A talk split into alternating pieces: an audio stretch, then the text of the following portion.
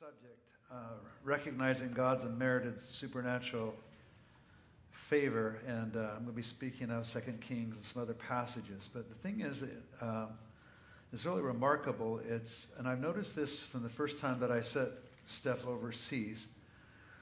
The increase in the miracles, the increase in manifestations of power and grace, right? And um, I think it has to do with God's grace for the absolute brokenness people around, right? So if you happen to be in that category today, God has you in his sights.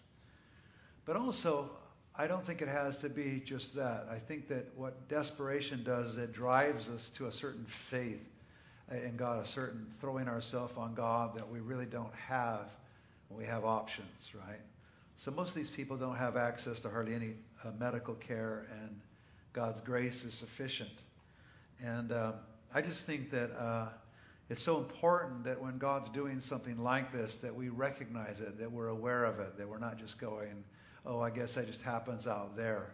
Because I just can't imagine a, a, a dad, you know, uh, having some of his kids experience all this grace. You know, let's think about it at Christmas time. You, you always hear me talk about this, but maybe there's five kids and three of them are having an absolute blast, getting healed, and touched and everything, and then there's the other two, and we just sort of leave those out, right? So it's not that God leaves us out, it's just something on the inside of us needs to switch and change a little bit. And um, so I'm going to try to hit at some of that today. Uh, it's it's uh, evident, it has all to do with our receptivity, our faith, also maybe even a little bit our desperation. And the difference between us and maybe most of us in this room and most of who are out there uh, that we minister to is um, many of them are so poor they don't really have any options. They don't have any doctor to go to. They don't have the money for it. They don't even know what they have half the time. And uh, and um, I think that it's hard for us in our culture because so much swims around us that's so well. You know, I mean, all the nice cars and everything. When you get immersed in another culture, it's not hard for you to see the brokenness, right? Here, it's harder to see the brokenness, but exists everywhere, all over the place right? It's harder to see it because we're all jumping around in our cars and life is so segmented. We're in our little car and then we go to another. Or it's a whole series of compartments, right? You go get in your compartment, you drive to your compartment, come back to your compartment, go to church as a compartment, right? In much of the world, it's not like that. It's like life is just flowing everywhere. First of all, there's not as many compartments. Second of all, if you have a compartment, it, the windows are always open, the doors are open. You can hear everything your neighbor is doing. I remember I was kind of my experience when I got to Hawaii, and we lived in one of these neighborhoods, and I mean, it was just like single wooden walls, and man, you could hear everything going on. When Janice had her baby, had uh, David there, it was crazy. She's having his baby at home, and it, you could hear it for three blocks. You're screaming and yelling. I mean, it's just you know. and everything here though is is private. It's it's compartmentalized. It's you know you know what I'm saying. Life there is, just spills out, but it also spills out in its brokenness, in its pain. You see, and um, and that's so fertile ground, and it's always been that way for the gospel. Anybody that would go out and pray and preach in one of those environments, because these people are wide open, right, in a way that uh, doesn't exist here. So for all of our pleasure, and also for all of our ability to go and do something about it. When we get sick, the first thing we think about is which kind of doctor we need, right? And then we go to it and and I'm grateful for doctors, I am. But there's something in that that has left, left us a little less dependent on supernatural favor. Sort of a desperation on favor, you know, on the favor of the Lord, I think creates a different kind of environment. And so uh, I want to talk a little bit around this subject. I don't know how I'm going to do today, but uh, I just want to just read these, this story, all right?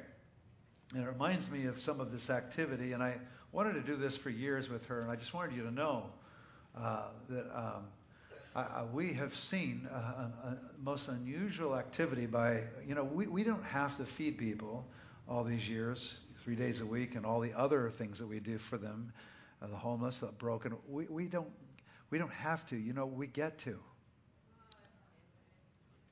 You don't have to. You get to. Turns out that God lives there. If you want to know God's address, just go where broken people. Pray for broken people. Spend time with them.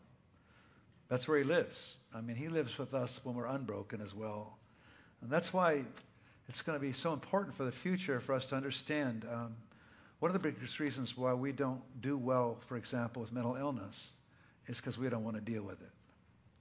So those that are mentally ill having trouble, we don't want to deal with it. Most churches don't want to deal with it. They want to just, again, compartmentalize it and put it into the psychiatrist's office and hope that there's some medication out there that'll fix the brain imbalance or whatever. But people aren't just meds, they're also behavioral. They need love. So you could give them all the drugs in the world, but they also need lots of affection. And I'm not sure what heals more, affection or the drugs. Now, drugs don't ever heal for mental illness, by the way. They just kind of tame fires, right? A little bit. And so we have this uh, horrible fire called mental illness. It's a very real thing. By the way, in case you were wondering, I know 100% for sure because of my own experience with this over and over and over again. It's very physiological, but also is emotional and mental, right? But the physiological component, nobody really has seemed to be able to get a hold of that part. But even without the physiological, the pills and all, it's amazing how much progress a person can make if you love them and they're in an atmosphere where they can be loved and and uh, and, uh, and matter of fact, I believe it's going to be a combination of maybe some medicine, but probably even beyond that, lots of care, lots of personal care. This homeless crisis will never, never be solved until we come to grips with the fact that we're going to have to get right in the middle of it and welcome these people into homes, welcome these people into housing situations, welcome these people and love them. That's the only way it's going to do it. One piece of it would be we give you a home or give you enough to eat. So the other part of it is nothing can replace affection, nothing can replace love, and nothing can replace God. Right? So we're a part of this. We don't know it because we don't know what to do. Our eyes are on you. That's what I feel like. I don't know what to do because it's such a inexplicable, troubled problem. No matter how much money we throw at it, we, we just don't seem to get to the bottom of it because part of it's biological and nobody's invented something to heal that part, but even the other part of it is psychological.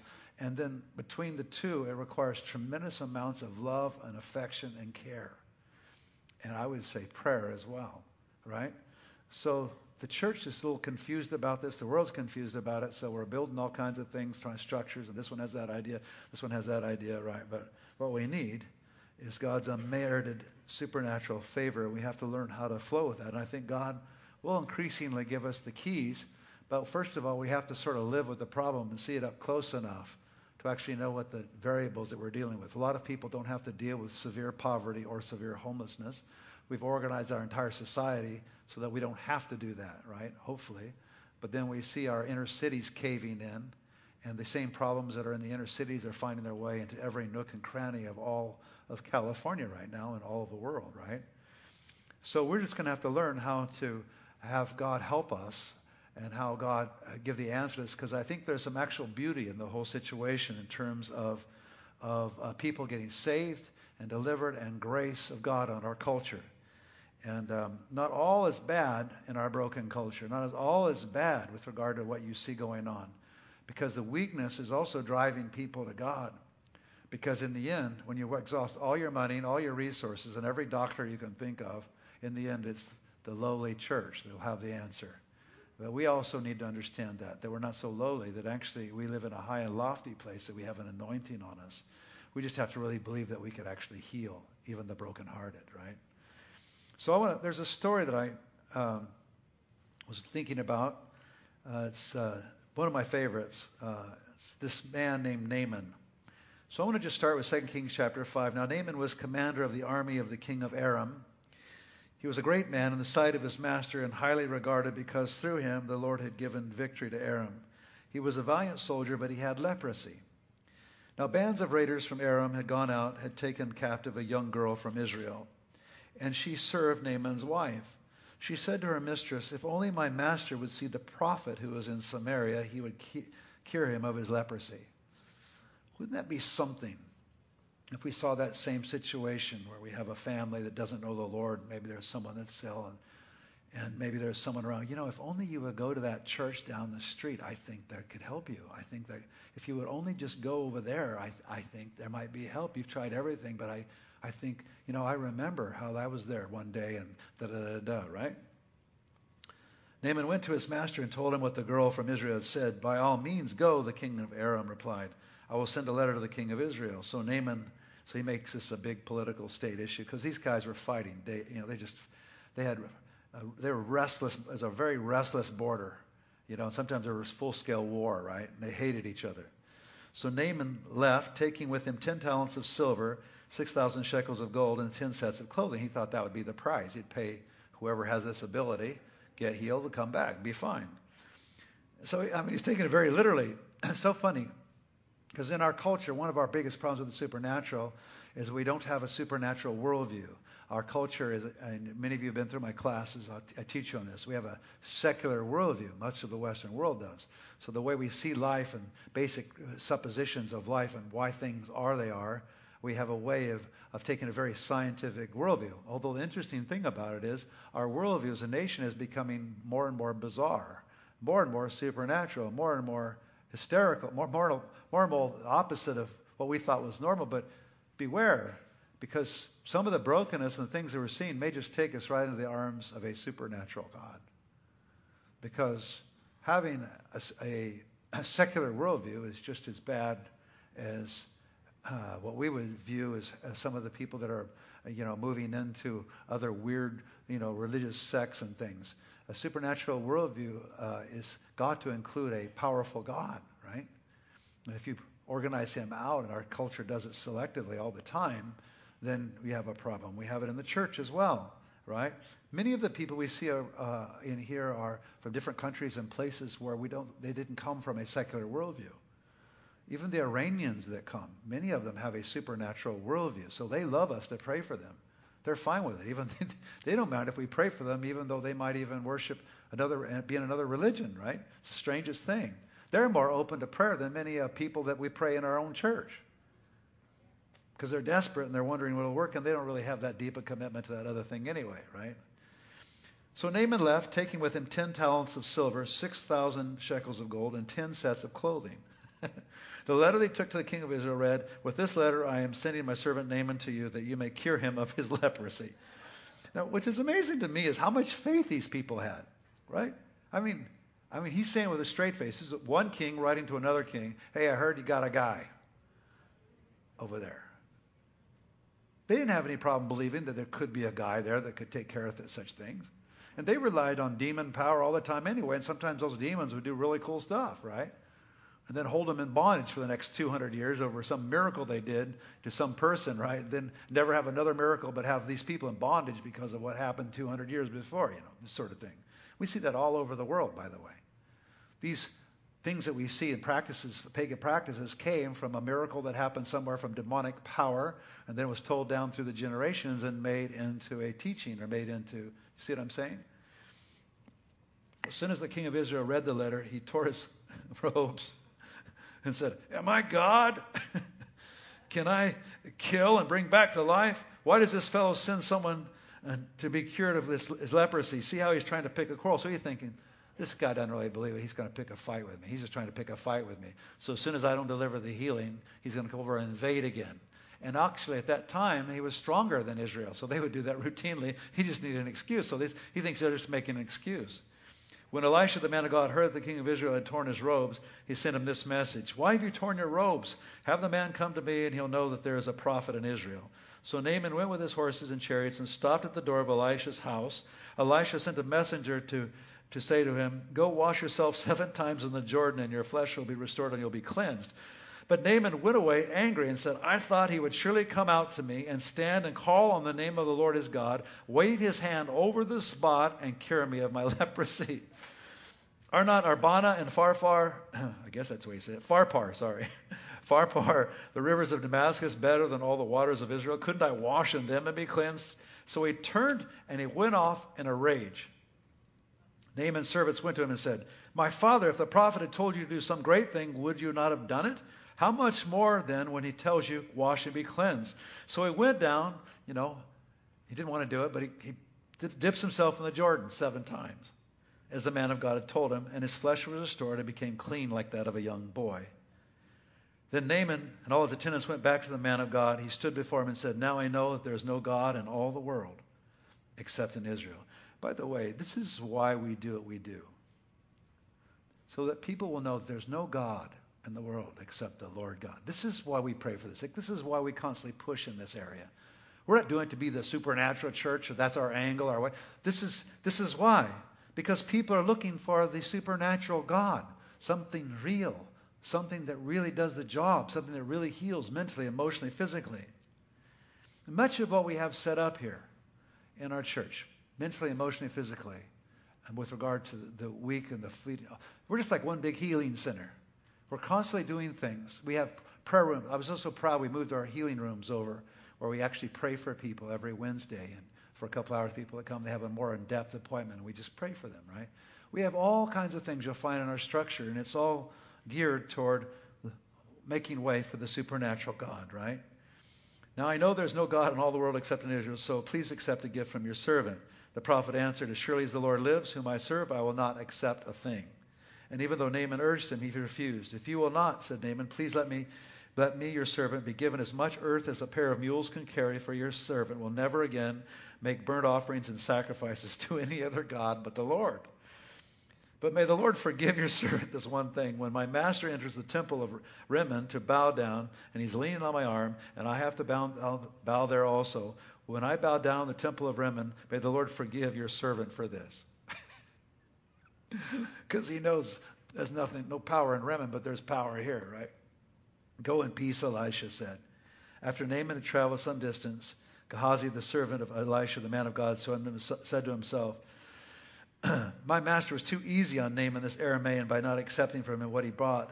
As sure as the Lord lives, I'll run after him and get something from him. And I'll stop right there because I'm going to go on with that text in a minute. So this guy thinks, man, this guy got off too easy. I'm going to get some money here, right? So we'll get back to that story in a minute if we can. All right. So here's the thing.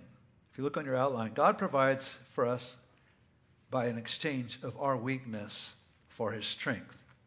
Now, we see this all over the Bible. Like, for example, James 4 5 to 6. Or do you think Scripture says without reason that he jealously longs for the heart he has caused to dwell in us, but he gives us more grace? That is why Scripture says God opposes the proud, but he gives favor to the humble.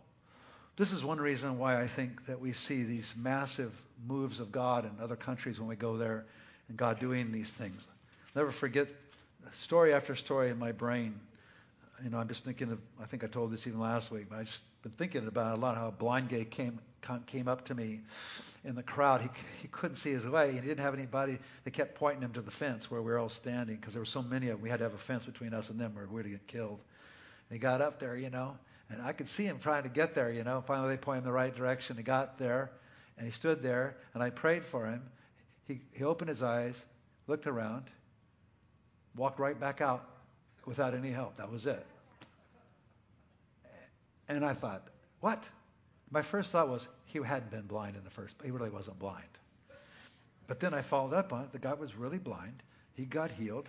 Thank you very much for your healing. I appreciate it. See ya. Because interesting thing is, for us, we freak out over these things. But these people are so steeped in demonic things and supernatural things, they think, well, I just, hey, I got, I just went down to the 7-Eleven and got, got healed, or I got my, my thing, right? It's hard to believe because we, we don't have this sort of same thing, right? but, but, but there's a, a sort of humility here, there, and it's in the kingdom. And uh, so this humility is what we have a really hard time with. Our culture is so angry and so proud in so many different directions. The Democrats are proud of the Democrats, the Republicans are proud of the Republicans, and everything in between, and arrogance and all of it just rife.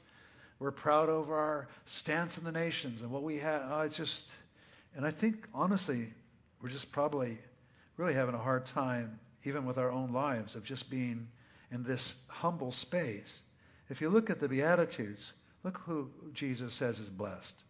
Blessed are the poor in spirit, for theirs is the kingdom of heaven. Poor in spirit. People aren't doing well. People are depressed, discouraged, want to give up. Theirs is the kingdom of heaven. Blessed are those who mourn, for they'll be comforted.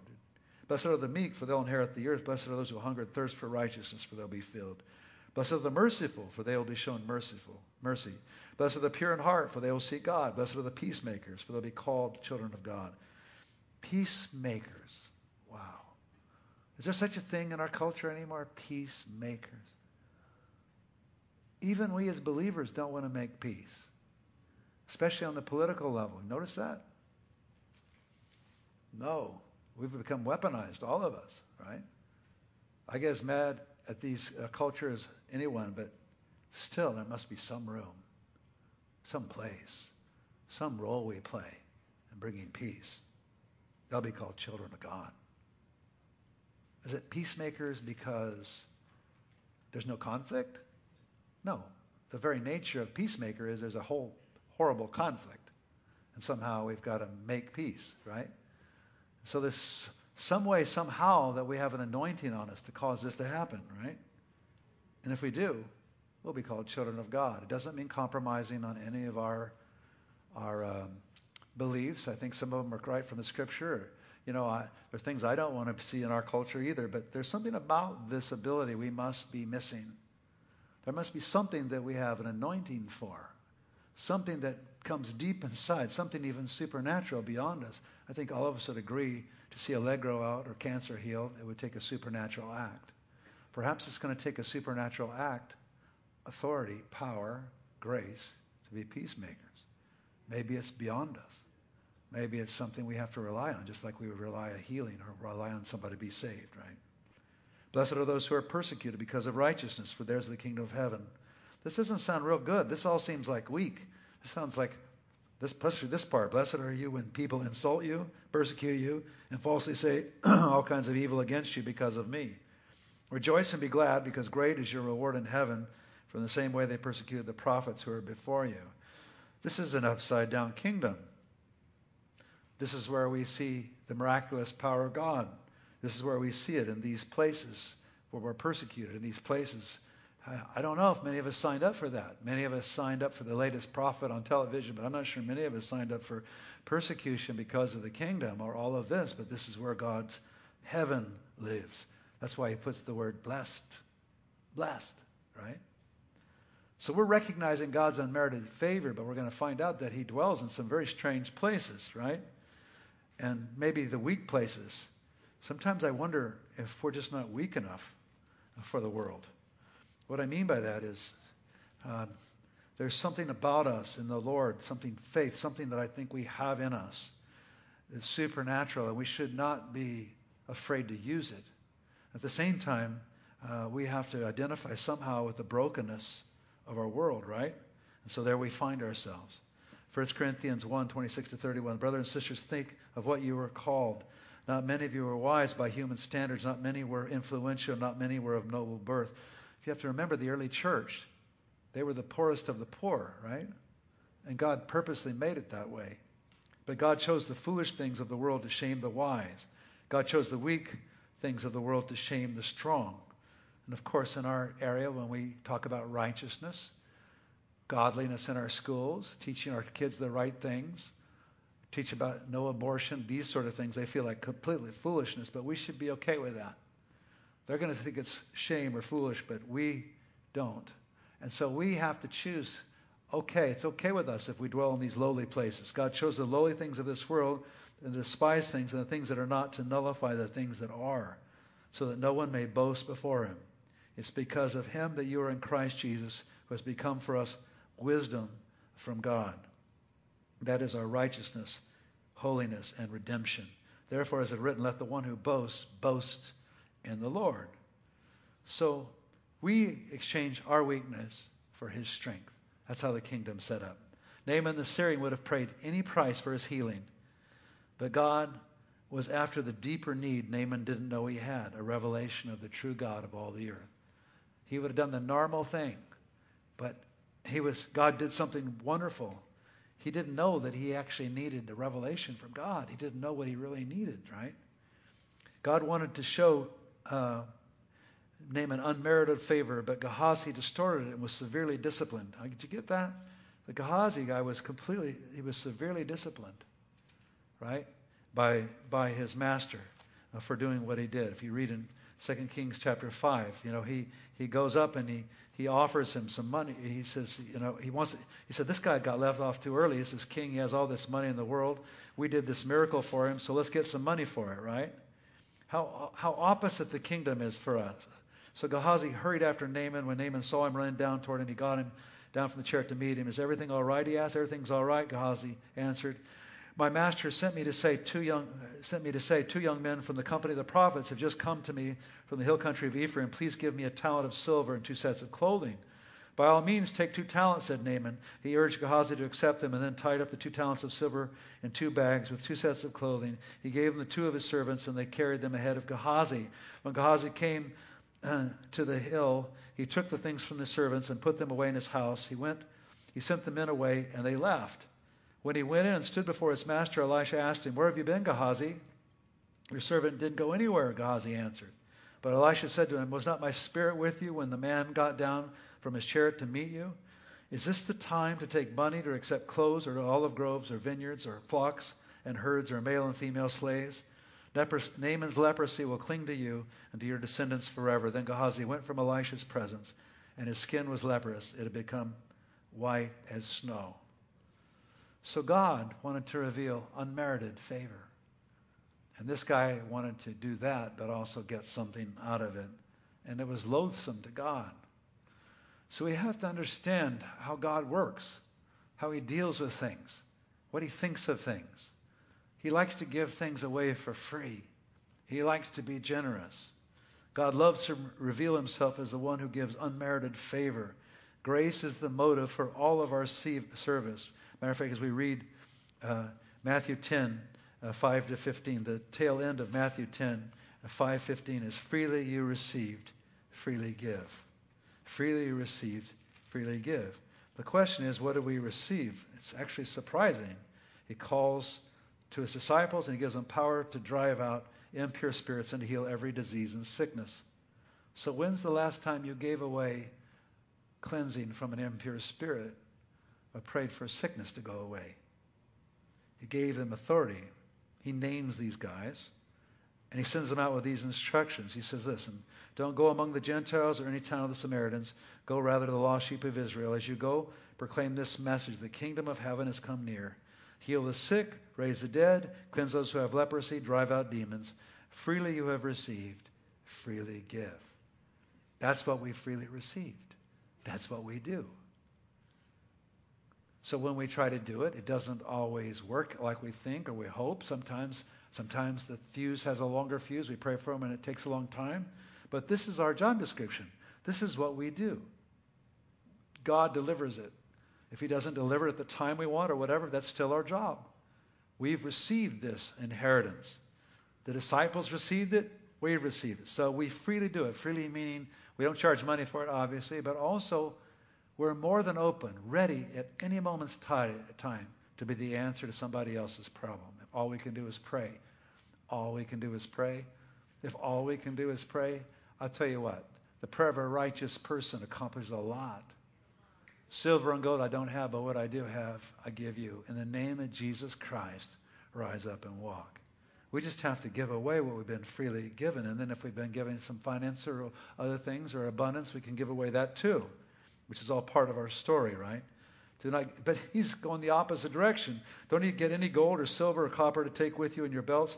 No bag for the journey or extra shirt or sandals for a staff or the worker is worth his keep. Whatever town or village you enter, search there for some worthy person and stay at their house until you leave. As you enter the home, give it your greeting. If the home is deserving, let your peace rest on it. If not, let your peace return to. If anyone will not welcome you or listen to your words, leave that home or town and shake the dust off your feet. Truly, I tell you, it'll be more bearable for Sodom and Gomorrah on the day of judgment than for that town. Interesting. Isn't it hard to kind of put your mind around it in a modern setting? Blessed is he that goes in the name of the Lord.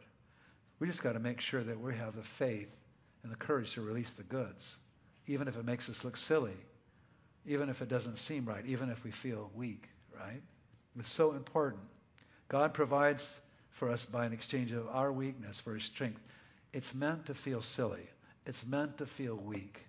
It's meant for you to smell, feel, to be small and still act on it anyway. That's the whole deal. You're small, he's big, so we don't get confused. but we're packing.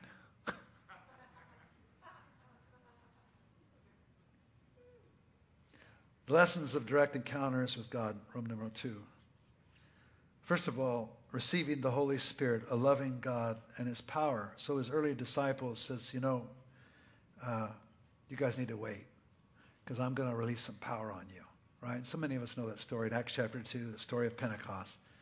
And then as the power came, they are speaking these languages, and people are wondering, what in the world's going on? And Peter says, I'm sure glad you asked, right? But in that power, there's something else. And um, it's love. And um, so I think that all of us would love to be equipped, and we are equipped to pray for the sick and understand that whole thing. It's such a blast when we lead someone to the Lord. But just if we could just say this, we love, why? Because he what? First loved us. So what about love? So I never really realized till I hit the vineyard and then hit Eddie Piorek, and then after that, John Wimber and a few other things happened to me. I didn't understand that actually in the vineyard wasn't just power, they were known for that, but the deeper thing was mercy and compassion. And the mercy and compassion in the vineyard was, was on purpose. And the way they did things was on purpose. They didn't want to get in the way of the power. They were okay with the weakness. So they didn't have to give God any hamburger helper. That's why they had all kinds of people to pray for the sick, not just one great holy person, right? Or one healing evangelist. As a matter of fact, the vineyard traditionally has been sort of shied away from one person shows. Everybody plays because that's where the anointing is. It's in all of us, right? And so we love because he first loved us. All of us can receive and be loved, right? As with Naaman, God sets the terms how, how he comes to us being vulnerable and open with your problems. He says to me, Come to me. Come to me, all you who are weary and heavy laden. So this needs to be a place where anybody can come to God at any given moment, right? And receive. And once we receive something, we have treasure that we actually can then give away, right? And I, I, I love that whole arrangement. Take my yoke upon you, and, uh, upon you and learn from me, for I am gentle and humble in heart, and you'll find rest for your souls. For my yoke is easy and my burden is light. John used to always say the meat's in the street. The important things he's trying to say is out there, out with us. God with us, Emmanuel, God with us as we go. Not just in a meeting, but in our everyday life, right? And not just from the pulpit, from, from people who are equipped to pray for one another. That's where the real thing is, right? That's where the real life is. And there's a certain unmerited supernaturalness to it, right? And there's just so many things like this that I, have discovered, and, and I just want to make sure that we foster in our environment here, because what we foster in our environment is really, really important. What we value in our environment is really, really important, because there are environmental things that actually uh, um, are conducive to the Spirit of God, and then there's things that are just show and really aren't conducive, right? They may look make us look good, but the power evaporates. For my thoughts are not your thoughts, neither are your ways my ways. Isaiah 55, 8 and 9. As the heavens are higher than the earth, so are my ways higher than your ways, and my thoughts than your ways. So that gives us a hint that we really are beholding to God for everything. Hunger and humility will carry you to God every time. And I just want to say this. Uh, uh, I want to read James 4, just maybe give you a little testimony. I, I just think that um, this hunger and humility thing is so critical for us to move in supernatural things? Or do you think Scripture says without reason that this is James 4 5 longs for the Spirit he has caused to dwell in us, but he gives us more grace. That's why Scripture says God opposes the proud, but shows favor to the humble. So if these are true, this favor and all these things that I'm talking about, then it seems like to me that these things are something we should sort of put at the top of our list and things that we should uh, put at the top of what we want to be like, right? If we really want to see uh, God move amongst us, right? Dipping seven times symbolizes a willingness to soak in the Spirit's refreshing presence and power, right? And and if we look at Ephesians 5:18, where it commands us to be filled with the Holy Spirit, it's a continuous thing. It's it's like tending a fire. But I want to go back to hunger and humility a little bit for a moment to have a direct encounter with God. I just can remember things in my life that have happened uh, and uh, up into, including the vineyard, into this very day. And so I realized that these weak things are the things that uh, are the most treasured to me, where the supernatural encountered me in my weakness. And I, I remember as a kid, uh, going, you know, um, they, I was in an evangelical Presbyterian church, and, and there was a time when we know we all had to be baptized, and I was getting a little older. I was getting a little nervous about it, and I didn't know how. But I was honestly just too embarrassed to go in front of everybody to get baptized or to have that happen. So I never went because I was too embarrassed, right? So finally I did it. Finally I did it. I was shaking up there, a little 12-year-old kid shaking up there, you know, got baptized and everything.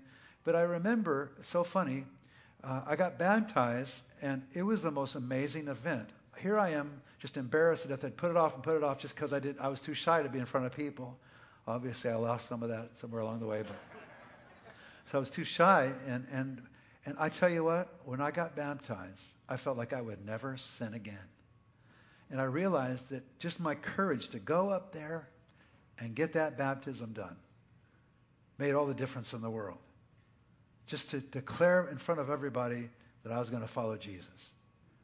And from that moment, I'll never forget. In that whole, I was so surprised because I thought, well, what's it going to do anyway? I'm just going to get embarrassed up there and they just get wet a little bit. That's what I thought, right? And I had even got into the dunking controversy in our church at that time. It must have took because they just sprinkled me a little bit, right? I didn't even get dunked. I got dunked the other way just a while later, just in case, right? But anyway, so, but I, I remember the weakness of the whole thing. I'm trembling, standing there, and then after it, they prayed for me, the sense of God I felt, which never left me from that moment forward. There was this exchange. You would think that if you would have that happen to you and you would feel God everywhere and everything, that you'd have to do something special for that right? That you have to be something unique, right? Like the guy assumed, Naaman assumed, you know, and, and even Gehazi assumes, hey, this guy got off light, you know, and uh, I think I'll probably have to pay a lot of money for this sorcerer to do this sort of thing. The kingdom's just the opposite. Not every special people, but all the people. The kingdom's just the opposite. And weakness is where you find your power, find grace. I remember this time when uh, I've told you the story in, in, my life in the spirit class. I tell my story a lot just so many of you will know, and but it's a story of of weakness turned into supernatural favor. So I end up in this conference, like many of you have heard me talk about. I was a teenager. I was 17, 16 years old. Didn't want to be there, but just sort of went with a bunch of youth and got there. And, and it was the most boring, horrible thing I've ever thought about. You know, it was worse than I, my worst nightmare because I couldn't go outside and play hooky goes in downtown Memphis, Tennessee, and there's crime everywhere, and you couldn't even go outside the hotel and mess around, right? So I ended up at these meetings, falling asleep through all of them until somebody said, "Hey, there's a baptism of the Holy Spirit meeting." You know, I looked on the, the thing, is our miracles for today. And there was like they had this special seminar off the side, and only 10 people in a conference of 2,000 people went to that. But me, I went, right? And I was just sitting there. I didn't know nothing about nothing. And the more they talked about the supernatural and things I'd read in my scripture, I think, yeah, that's what I've been wondering. Yeah, what does that mean? Oh, yeah, yeah. And when they came and finally one thing led to another, and I got this simple little prayer language. They prayed over me, and I started speaking in tongues. And I remember thinking, wow, is that all there is? You know, because I was speaking this language, and I thought, that ain't the right language. So I went upstairs and looked in the mirror, and I'm pre- watching my mouth going, and I'm speaking in tongues. Is that Portuguese? I wonder what that language is. Blah, blah, blah, Well, I don't understand. I can do it or I can cut it off. I thought it would just come over me. You know, I just thought the Spirit would just come over me and I would like be not in my right mind anymore, you know, and then I would float in a cloud and then I would speak in this language and then maybe someone might interpret it and then maybe I would know that it was God after all. And uh, so when I'm sitting in the room about to receive, I'm sitting, you know, that's so funny. Like 15 Presbyterians out of 2,000 showed up, and then eight of them promptly left the room. There's seven of us, right? But all I had uh, going for me was my hunger. I wanted to know. They don't talk about this in my church. I, this is what I want to know. You told me to read my Bible, and every time I read my Bible, I read about these crazy things, and it never happens. You know, no, I never see nothing around here. You know, so I'm thinking to myself. That's why I was like that ain't far from leaving the church. You know, then you telling me this happens. You know, all right. So I sat there. You know, and most of you know my story, and eventually I spoke in tongues, and it was the craziest thing. You know, and I knew it was real. And I was speaking, and then, then I could stop and start, and I thought it just possessed me, maybe, you know. No, it was a sort of weird combination. I speak out, but then the Lord gives the words.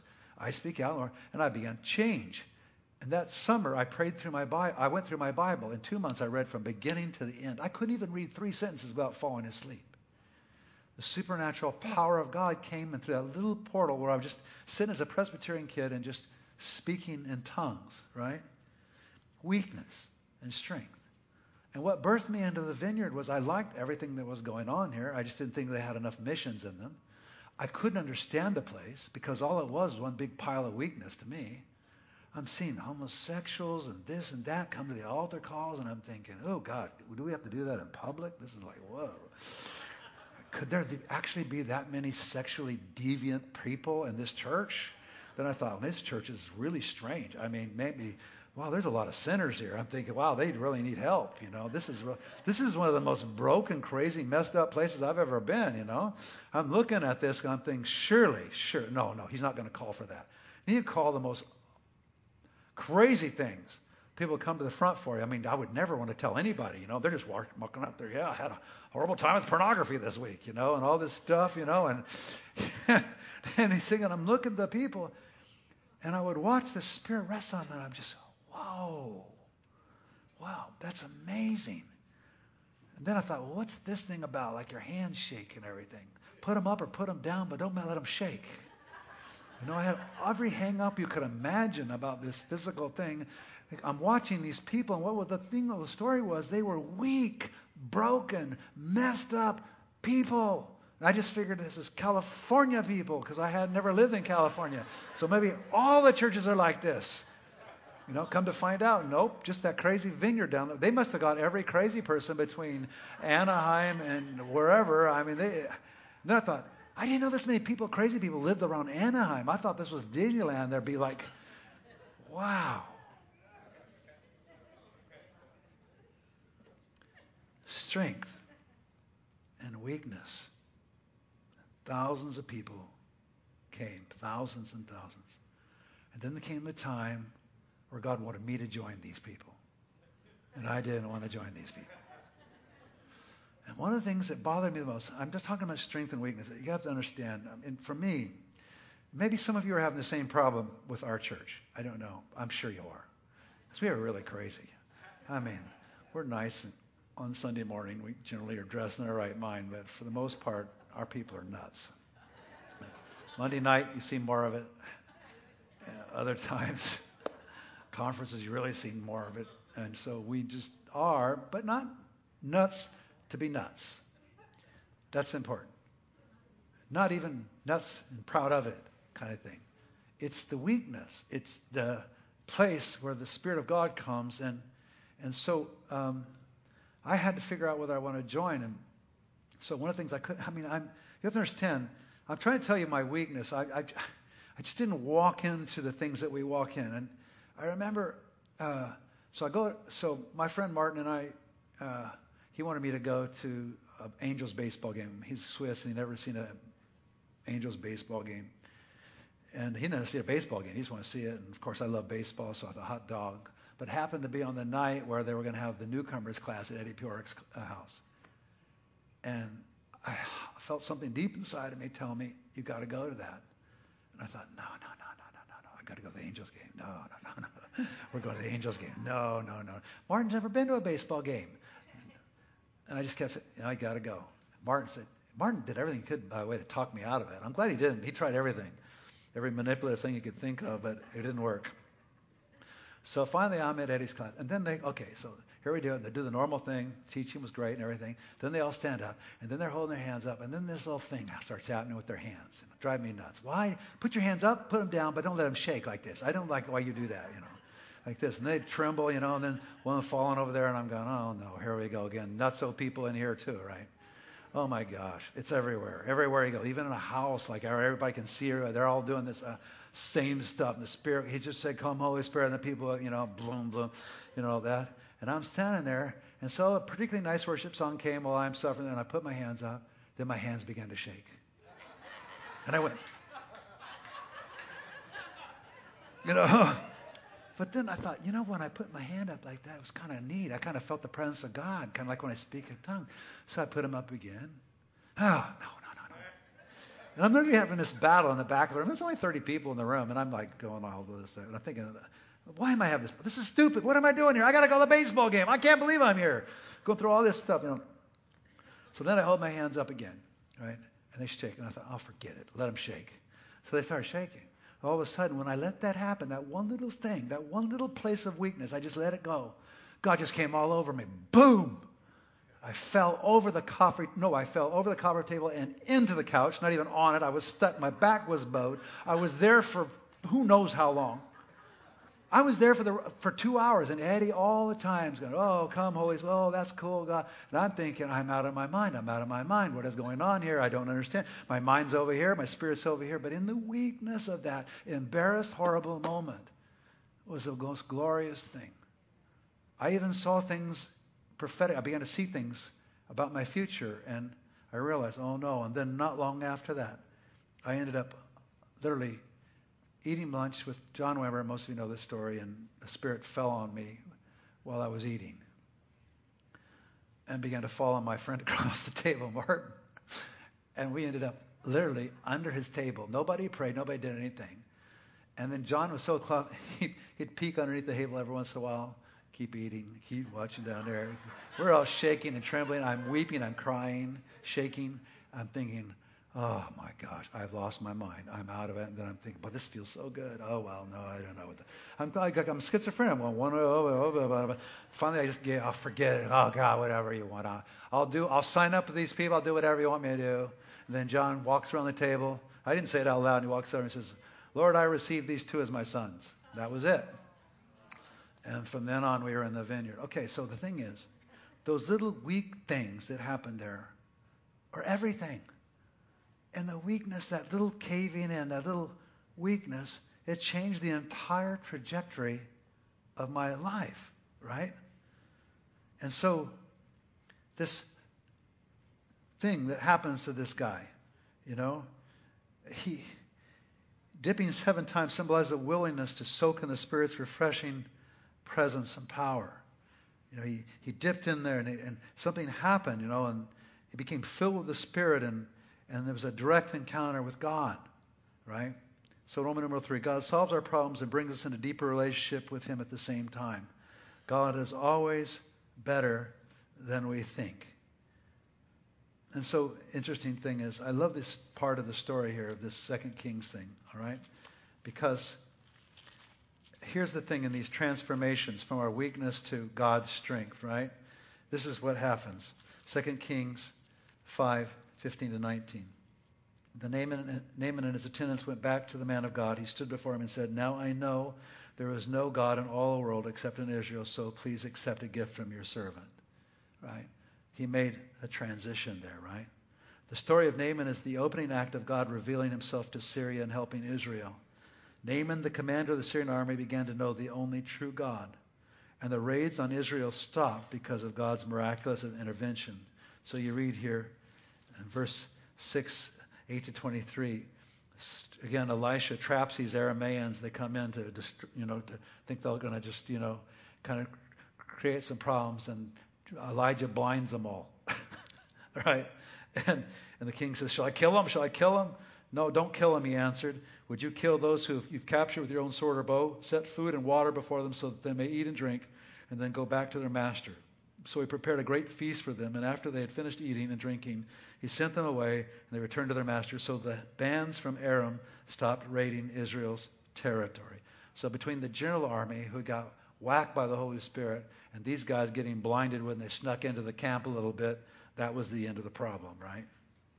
The story of Naaman is the opening act of God revealing himself to Syria and helping Israel. Naaman, the commander of the Syrian army, began to know the only true God, and the raids on Israel stopped because of God's miraculous intervention. Wow. Our pain makes us vulnerable to God, and God makes himself vulnerable to us. So your weakness, your pain, your sorrows, you're closer to God than you think. We always want to be strong and find God. The deeper question for all who walk with God is whether We are only connected to God because of His provision. God is continually healing our hearts in this matter. And so we look at various passages of Scripture, and I'll finish on these that are very, very important, I think. Matthew 6, 25 to 37.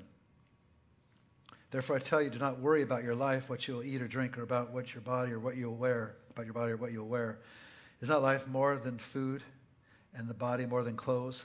Look at the birds of the air. They do not sow or reap or store away in barns, yet your heavenly Father feeds them. Are you not much more valuable than they? Can you, by any of you, by worrying, add a single hour to your life? God's more than enough. Verses 31 to 34. So do not worry, saying, What shall we eat, or what shall we drink, or what shall we wear? For the pagans run after all these things, and your heavenly Father knows that you need them. But seek first his kingdom and his righteousness, and all these things will be given to you as well. Therefore, do not worry about tomorrow, for tomorrow will worry about itself. Each day has enough trouble of its own. Psalms 32, 6 to 11.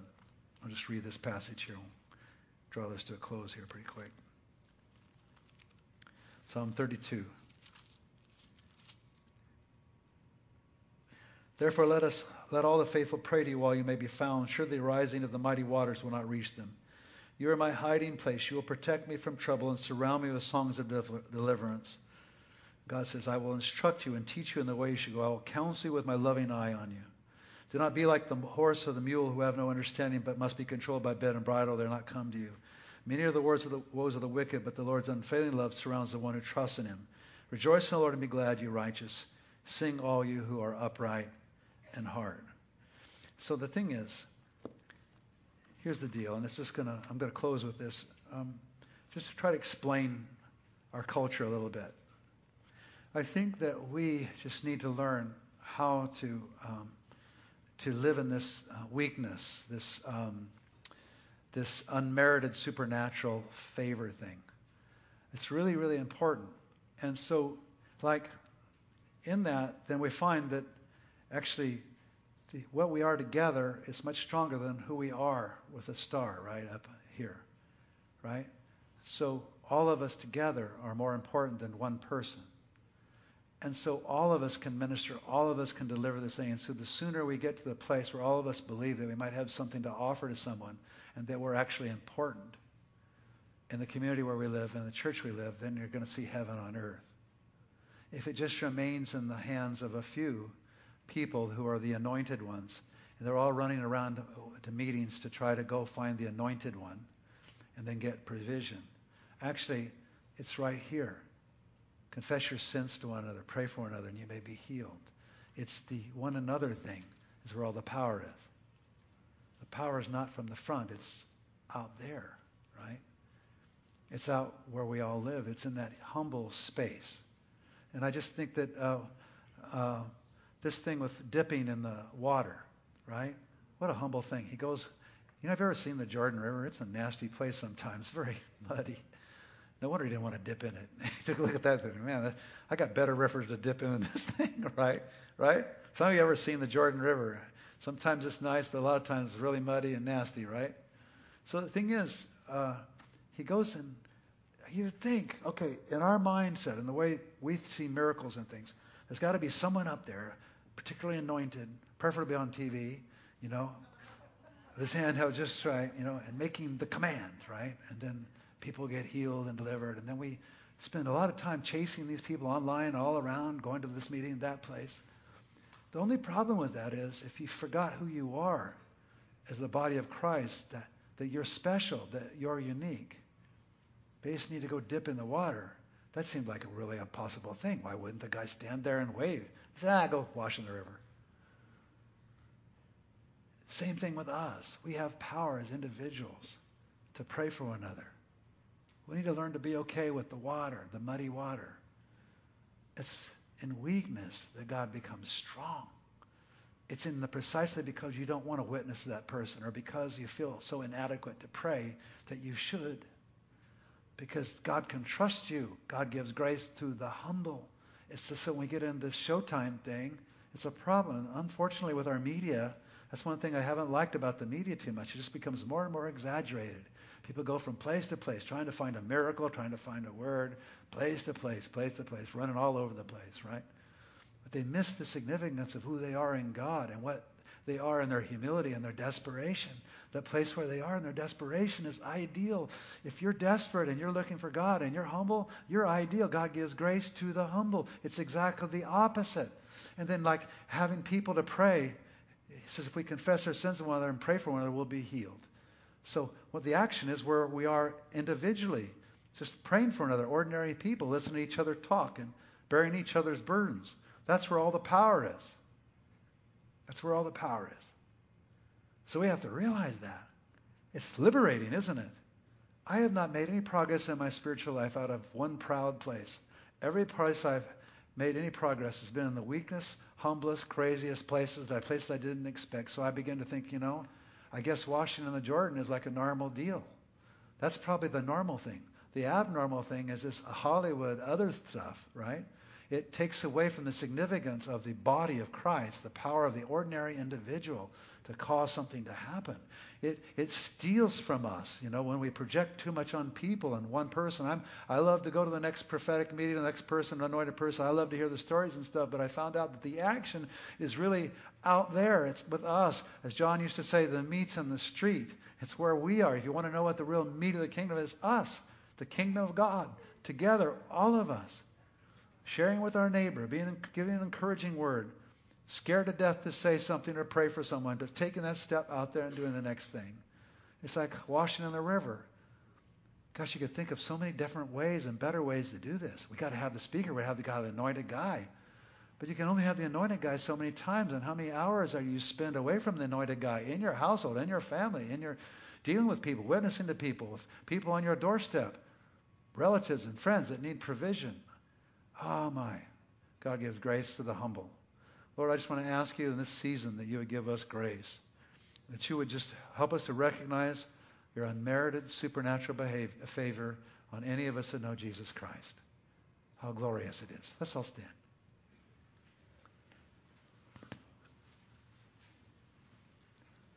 So, one thing I haven't figured out yet is the television thing and the recording and all that because of COVID and what we're doing now and the, these speakers up there, they still got me a little confused. Because uh, honestly, I like it that you can watch on te- television at home and everything, but if it keeps you from these weak people that are packing the very power of God in their weakness, these people that are just ordinary believers that could lay hands on you and see you get well, then I think we have something that's off a little bit, right? There's only a few super duper people around that I can tell, right? And a lot of them are on television. So what are you going to do in the meantime? What we're going to do is we're going to learn to be the humble body of Christ. We're going to learn to serve one another. We're going to learn to wash in the Jordan. Right? Who knows what God could leave behind, even this very day, with ordinary people. If you understand the principle of humility and God-given grace to the humble and the way the body of Christ is supposed to work, then you'll be glad to be prayed for by anybody. Because it doesn't take anybody special other than they need to know Jesus and to have the faith to stand up and pray for you today. Right? If we're our entire environment is permeated with that, then we also will become powerful in our neighborhoods, stores, unashamed to witness, to share. Oh, that's Peggy she's weird, kind of off a little bit. She does this stuff. She's with, she has an anointing. Well, I knew Peggy before she was Peggy the Anointed, right? Or Alvin the Anointed. She's pretty ordinary. Had a few problems, I remember, right? You guys had a few st- little stuff we had to work through, right? Am I right? Right. Well, now you take that stuff that you got and now you apply it to other people. That's the whole thing. Somewhere you got to grow up. You get healed, then you go become a healer. You get something, and then you become somebody that can dispense to others, right? All right. So what I'd like to do is I'd like to have our ministry team come up. One thing I got to say is I'm uh, having a little struggle with this because of the logistics of our building. The reason why we've had ministry teams all these years is for the very fact that I've been talking about. God's grace is all of us. And we'll miss a whole bunch of blessing if we don't learn how to facilitate and receive from ordinary people and become an ordinary person that gives something away that's supernatural, right? The problem with the cameras and the way the seating is, it makes it sort of awkward for me. I'm just now getting on the other side of it. I read this passage the other day about going and bathing in the river, and it hit me. I realized, oh my gosh, he was thinking the normal thing. The anointed man of God is going to wave over him, and he's going to he's to give him some money. Transaction complete, a business transaction. But God had more for him. Hey, there's the God of Israel you need to can deal with. And so when he got back, he realized. He said, well, "Please forgive me. Uh, I realize now it's not just about an anointed God, man. It's uh, you're not just like a sorcerer or something. God's the God of the whole earth. So when I have to go with my my my my my king in, the, in that temple, would you please forgive me? Uh, because there's only one God, and He isn't where we are. He's here, right? right? You didn't even charge me for this. God lives here. That's how He knew. Wow. So as far as I know, none of these people are going to charge you anything for praying for you, right? If they are, tell me. All right? So it's all for free. You guys pray with me a little bit because I may have to take out a row or two or do some adjustments because I got hit so hard. I realized the power of Jesus is in us, all of us, that we carry together something usual. In our humility, there's strength. Just like you see out there with the humility and the kind of person, so we can see it in here. Same thing. We just have to make space for it. The video thing freaks me out a little bit because it doesn't seem as real to me. I'm glad for people being able to see who are homes and stuff, but and that's good, I think. But for us, all this action and activity and supernatural activity, I tell you, I want God to heal. I want God to deliver. I, we have to get into a place where we can address our culture, heal the sick, raise it, heal the mentally ill, heal the physically ill in every way, shape, or form. We have to be card carrying, packing believers, full of vigor, full of life. That's who we were made to be. We're that muddy river out there they jump into and find salvation and healing. That's us. That's who we are, right? So, any of you that are sick or ill or just need prayer, come up here to the front real quick. Just come on up. And I'm going to close this in prayer. May the Lord just bless you. I have some words. Somebody is especially in pain in your left leg, uh, down in through your knee, down in your ankle. You might want to make sure you come up. Especially someone else is having trouble with a son. I believe his name might be uh, Benjamin. Uh, if you have a son, uh, maybe he's not named Benjamin, but is having severe problems, I encourage you to come up today. If there's someone here that has somebody that's got, uh, uh, you've had it, it's like you twisted your left ankle and you haven't got over it for months and now maybe years. Uh, I think healing might be here for you today. If there's anyone here that's struggling with a lost loved one, uh, and it's maybe about your son or your daughter, and you really want to come back to the Lord. I think if you'll pray today, you're going to see some amazing things happen. You might want to come up and pray that with somebody, all right?